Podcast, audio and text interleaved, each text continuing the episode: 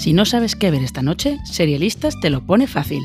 ¿Qué serie veo? Te recomienda una serie si no te apetece pasarte horas buscando por los catálogos de las plataformas de streaming. Y lo hacemos en menos de 5 minutos.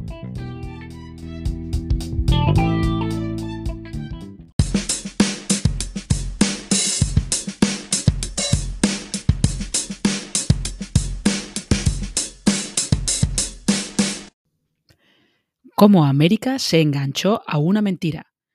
El eslogan con el que Hulu promocionaba Dopesick ya habla muy a las claras de lo que la serie va a contar. Disney Plus la estrena hoy en España, abriendo una puerta a que conozcamos el origen de la crisis de los opioides en la que Estados Unidos lleva sumida desde finales de los 90. ¿Y dónde está ese origen? Pues en parte en un analgésico llamado Oxycontin, que la empresa Purdue Pharma sacó al mercado para no perder la patente y que se publicitó como que menos del 1% de los pacientes podía desarrollar una adicción a él. Ahí estaba la mentira.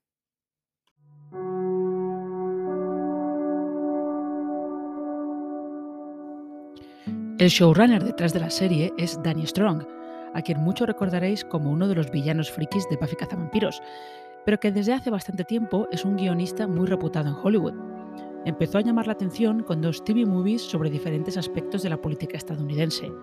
Recount, sobre aquel recuento de las elecciones de Florida entre Al Gore y George Bush, y Game Change, que seguía el ascenso de Sarah Palin hasta ser la candidata a vicepresidenta de los Estados Unidos.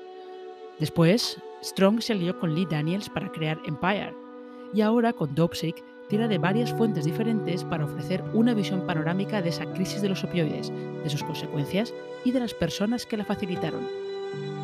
Seguimos, por ejemplo, a la familia Sackler, propietaria de la farmacéutica que produce Oxycontin y cómo lo pone a la venta sabiendo que es más adictivo que otros analgésicos y mintiendo sobre ello.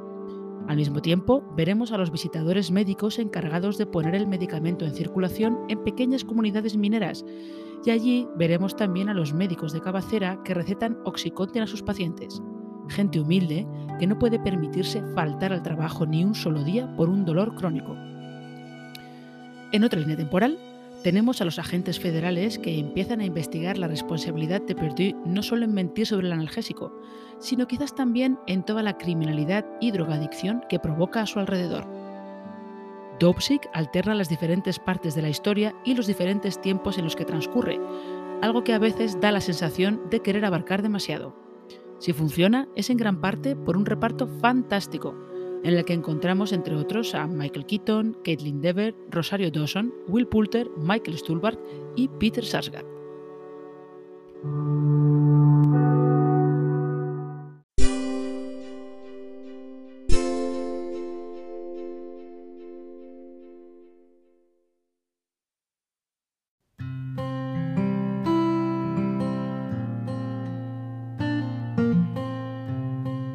La serie tiene una tesis muy clara, tesis que podemos decir que se ha probado más o menos en las demandas contra Purdue que se han interpuesto en los últimos años.